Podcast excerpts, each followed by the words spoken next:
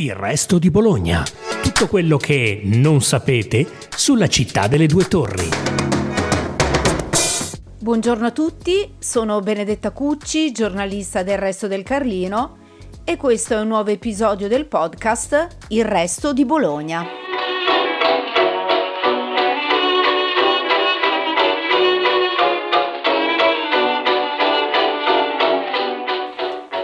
Quando giro in bicicletta per Bologna mi fermo sempre a fare foto.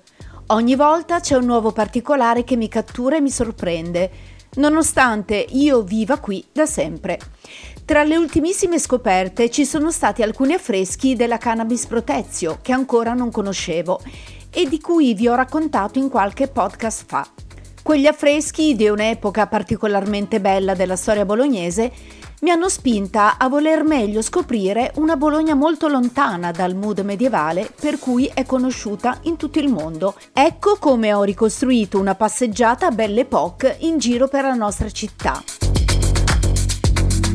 Il termine di epoca bella, relativa ai bei tempi passati, nacque in Francia dopo l'inizio della Prima Guerra Mondiale per indicare il periodo storico precedente, tra gli ultimi decenni del 1800 e il 1914, che era stato all'insegna del progresso e della prosperità. Attuando lo stratagemma che Woody Allen adotta nel suo celebre Midnight in Paris del 2011, dove incontra, grazie al suo alter ego Owen Wilson, i più grandi artisti di Parigi degli anni venti, i famosi anni folli e ruggenti, sono tornata ai bei tempi di Bologna, quando nella nostra città si respirava aria nuova, con l'abbattimento delle mura, ahimè, e la costruzione della centralissima via Rizzoli, secondo il piano regolatore del 1889 che portava alla costruzione di nuovi quartieri periferici e all'introduzione di moderni servizi quali i tram, l'acqua potabile nelle case, la luce elettrica. Ma se gli incontri ravvicinati di Allen avvengono con Ernest Hemingway, Pablo Picasso o Man Ray, agitatori culturali della Ville Lumière, che ho voluto avvicinare io nel mio viaggio temporale col naso all'insù, sono soprattutto le architetture, i dettagli scultorei, le pensiline, gli orologi, gli affreschi, le vetrate, gli stucchi che mi preme presentarvi. E naturalmente le menti che hanno creato tutto questo, animando una Bologna all'insegna dell'Art Nouveau, dove debuttò pure il cinema con le sue tante sale e produzioni. Seguitemi se volete saperne di più.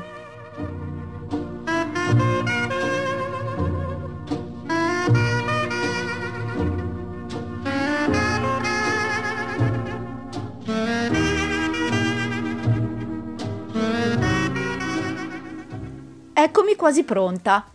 Per non dare nell'occhio, visto che torniamo indietro di più di cent'anni, ho scelto un look appropriato, anche perché nell'epoca che sto per attraversare la moda divenne un fatto economico molto rilevante, tanto che per la prima volta la foggia dell'abito venne declinata a seconda dell'occasione sociale e della fascia oraria. Se andavi a colazione ti vestivi in un modo, già per la merenda del pomeriggio sfoggiavi altro. In città regge ancora bene il look boldiniano, nonostante Miss più morbide stiano avanzando e quindi decido di osare un abito ipoteticamente acquistato dai successori di Gaetano Baroni, uno dei primi grandi magazzini petroniani che aveva due punti vendita in via Farini e sotto le logge dell'Archiginnasio al Pavaglione. Un abito lungo a scacchi in lana con la tipica vita stretta e le maniche gonfie un abito che potrebbe sembrare una contemporanea Miss di Vivian Westwood. Dal 1896 diventa unico proprietario di questo negozio sempre meta di shopping aristocratico in carrozza Enrico Guizzardi. Qui si trova tutto ciò che fa moda, definita in un testo che trovo sul sito Storia e Memoria di Bologna come quell'arte figlia del buon gusto e sorella del capriccio. Qui arrivano stoffe e vestiti confezionati, ma anche la più scrupolosa moda inglese parigina, perché le più importanti fabbriche estere nazionali vanno ad assortirsi personalmente i successori baroni. Donne, donne, donne,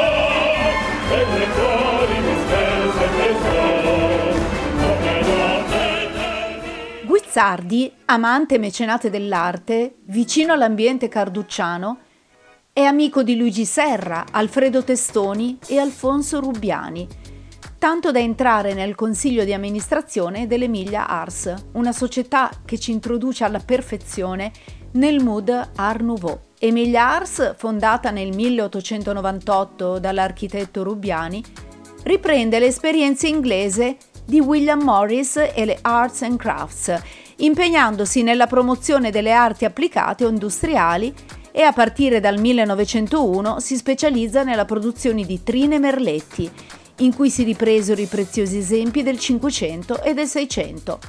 Col mio bell'abito a scacchi di lana chiuso in basso da due ciappetti per non farlo finire tra i raggi della bici, Qualcuno mi aveva anche consigliato di fare shopping ai grandi magazzini Bertolazzi in quella casa Barilli con le decorazioni da secessione vennese dove oggi c'è l'Apple Store, sfreccio su via Indipendenza incontro al Civico 69 l'Eden Cursal, mitico caffè Chantan che ospitò anche la Bella Otero. Era all'interno di Palazzo Maccaferri, progettato da Attilio Muggia, oggi Hotel I Portici, ed è stato fortunatamente recuperato dopo essere stato chiuso dagli anni 50 e fino al 2007 dietro una parete in cartongesso quando lì dentro c'era la SIP. Ve lo ricordate? I bolognesi andavano lì a pagare le bollette. Riparto e giungo a uno dei simboli assoluti del Liberty bolognese. Si tratta di un palazzo che ci ha fatto sempre tanto fantasticare per via della terrazza in ferro battuto a motivi floreali. Cosa succedesse lì sopra? Me lo sono spesso chiesta. Parlo dell'edificio in cima, sulla destra, dove adesso ci sono le vetrine di un brand svedese. Parazzina Maiani in via Indipendenza 4 viene progettata tra il 1904 e il 1908 da Augusto Cézanne in stile Liberty, su commissione di Giuseppe Maiani. L'idea dell'architetto era quella di costruire nel pieno centro storico della città una sedia viennese che si distinguesse nel panorama medievale del centro storico, cosa che fu molto criticata perché rompeva col passato e col medioevo dei portici. Lì dentro c'era la modernità assoluta. Un bar, una sala da tè e una pasticceria, rinomata a quel tempo per le gelatine di frutta, i confetti, i cremini Fiat, le uova pasquali e i grandi gelati a forna di pigna o di ananas. Al piano superiore si trovava una sala da ballo e sulla terrazza, molto spesso, suonava un'orchestra, il cui suono era udibile dai passanti per tutta la via. Purtroppo nel 1937 un incendio distrusse gli arredi. La sala viene chiusa nel 1953 per ospitare una banca. Che peccato avranno pensato gli ospiti del Grand Hotel Baglioni in via Indipendenza, che aprì in città proprio nel 1912 dentro al settecentesco palazzo del seminario arcivescovile, in piena Belle Époque, e che prese il nome da Guido Baglioni, titolare della licenza alberghiera. Mi spingo oltre e arrivo in via Rizzole, logge del Pavaglione, Palazzo Ronzani dal 1914 e prima dei Lambertini. Qui, in via Rizzoli 12 AB, c'è l'ex profumeria Liberty Goselli, oggi gioielleria Natale Fontana, che conserva ancora le vetrate originarie in stile floreale e quelle lampade del desiderio tutto realizzato su progetto di Paolo Sironi, colui che disegnò il palazzo dove tutti aspettiamo oggi la nuova apertura del cinema modernissimo, dalle strepitose insegne. Lo sapete a proposito che la prima proiezione in città avvenne il 2 settembre 1896 al Teatro Brunetti o Raduse? Sironi, lottizzando un terreno fuori porta a Saragozza, lanciò le prime villette unifamiliari e bifamiliari, decorazioni floreali geometriche, largo uso del ferro lavorato ai balconi e nelle cancellate, inserimento di strisce di piastrelle decorate sulla facciata, colori vivaci. E pensare che venivano definite villette economiche. Fatevi un giro in via Odinot, sognerete ad occhi aperti. Ma Sironi progettò anche l'architettura iconica della Casa dei Girasoli in viale Carducci 132 Art Nouveau al massimo splendore. Ritorniamo sotto il pavaglione. Davanti all'ex profumeria è collocata una pensilina a sbalzo in ferro battuto, opera di Umberto Costanzini, tipica creazione dell'epoca. Proprio simile a quella dell'artista Sante Mingazzi, che all'altezza di via d'Azeglio 34 dava il benvenuto e introduceva gli avventori nella bottiglieria e premiata pasticceria Rovinazzi, aperta nel 1869, con salone decorato nel 1900 da Achille Casanova, con un finto pergolato a fitta trama. Qui talvolta si davano convegno a Giosuè Carducci ed alcuni dei suoi discepoli più affezionati, quali Giovanni Pascoli, Severino Ferrari e Ugo Brilli, soprannominato il Maghetto. Chissà quante volte avrete dato un'occhiata all'angolo tra via Farini e Castiglione, giusto il tempo di un semaforo per lasciarvi sedurre da Palazzo Alberani, costruito da Ettore Lambertini e Paolo Graziani, un tentativo di aggiornare secondo un modello Liberty la tipologia della tradizionale casa bottega, come si legge nella scheda online della Sala Borsa, altra destinazione Liberty peraltro. Le sculture in facciata sono di Alfonso Borghesani, scultore originario di Crevalcore. Ettore Lambertini progettò anche la casa Sanguinetti in via Ernerio 37 con evidenti richiami alla secessione viennese e al gusto plastico del milanese Giuseppe Sommaruga.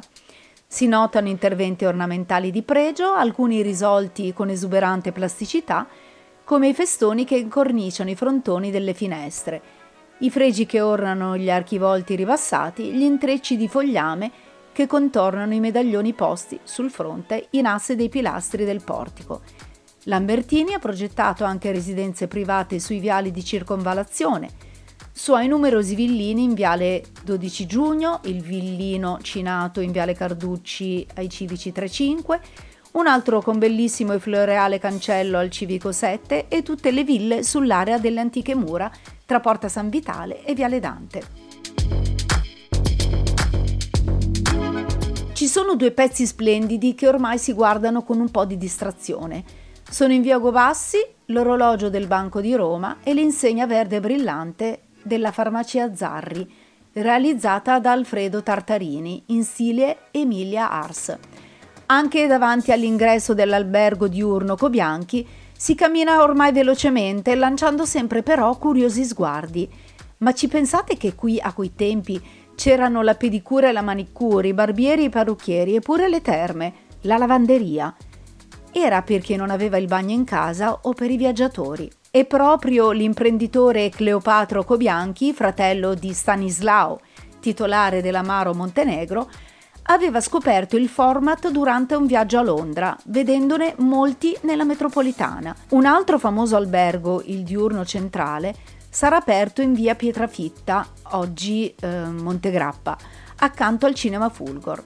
Fateci un salto, ancora si vede. All'angolo tra Via Rizzoli e Piazza Nettuno c'è invece il lampione col leone stilizzato in ferro battuto, installato nel 1920 da Alfonso Rubiani. È stato restaurato e dal 2012 il lampione lampeggia per alcuni secondi, giorno e notte, ogni volta che negli ospedali Sant'Orsola e Maggiore nasce un bambino. E a questo punto vorrei chiudere questo lungo viaggio per le strade e le architetture Art Nouveau con la storia di un grande profumiere e aromatiere che creò nella prima parte del 1800 il profumo di Bologna, l'acqua di Felsina, amata anche da Guglielmo Marconi e che durante la Belle Époque divenne famosissimo. Si tratta di Pietro Bortolotti che in piazza Galvani, sotto al pavaglione, aveva aperto la profumeria che oggi ancora ammiriamo, per fortuna, perché nel 1990 trovò proprio lì una sua sede il marchio Raggi. Ne parlava benissimo la guida illustrata di Bologna, storica artistica industriale, edita nel 1892 dalla tipografia Successori Monti e ne decantarono le doti proprio dell'acqua miracolosa dal profumo delicato e irresistibile che oggi è stata recuperata dagli eredi e rinominata autentica di Felsina, scrittori come Alfredo Testoni, Mario Praz e Italo Calvino, che ne parlano nelle loro opere.